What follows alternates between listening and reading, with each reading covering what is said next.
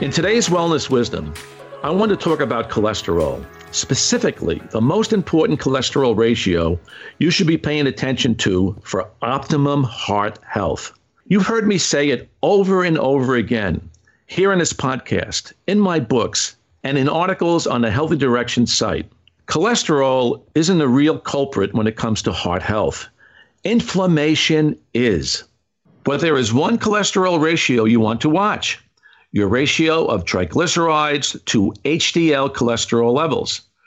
In fact, a study published in the American Heart Association Journal Circulation found that those people with the highest triglyceride to HDL ratios had a 16 times greater risk of heart disease than those with the lowest ratios.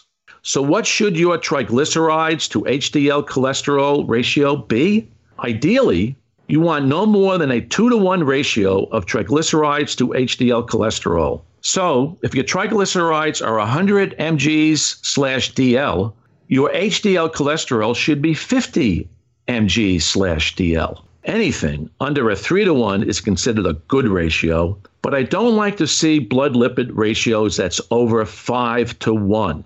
You can learn even more about this ratio in my book, The Great Cholesterol Myth. So, if your ratio of triglycerides to HDL cholesterol is high, how can you lower it? A powerful solution I found for promoting a healthy triglyceride to HDL ratio is an extract from the citrus bergamot orange grown in the Calabria area of Italy. Research has shown it helps to lower triglycerides and increase HDL cholesterol levels. It also helps to reduce blood glucose levels.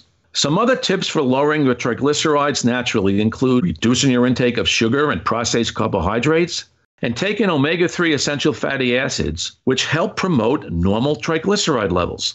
And my advice on raising your HDL levels take niacin, vitamin B3, get regular physical exercise, and you may even drink some red wine in moderation. You heard that right. Red wine helps to boost HDL cholesterol. Plus, it contains resveratrol, a phytonutrient with cardioprotective benefits.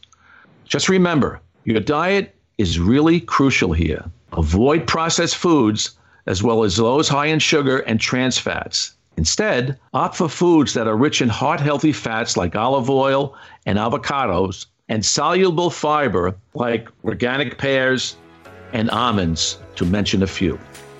Thank you for joining us for today's special Be Healthistic. Join us next week for more wellness wisdom from the doctor's Sinatra.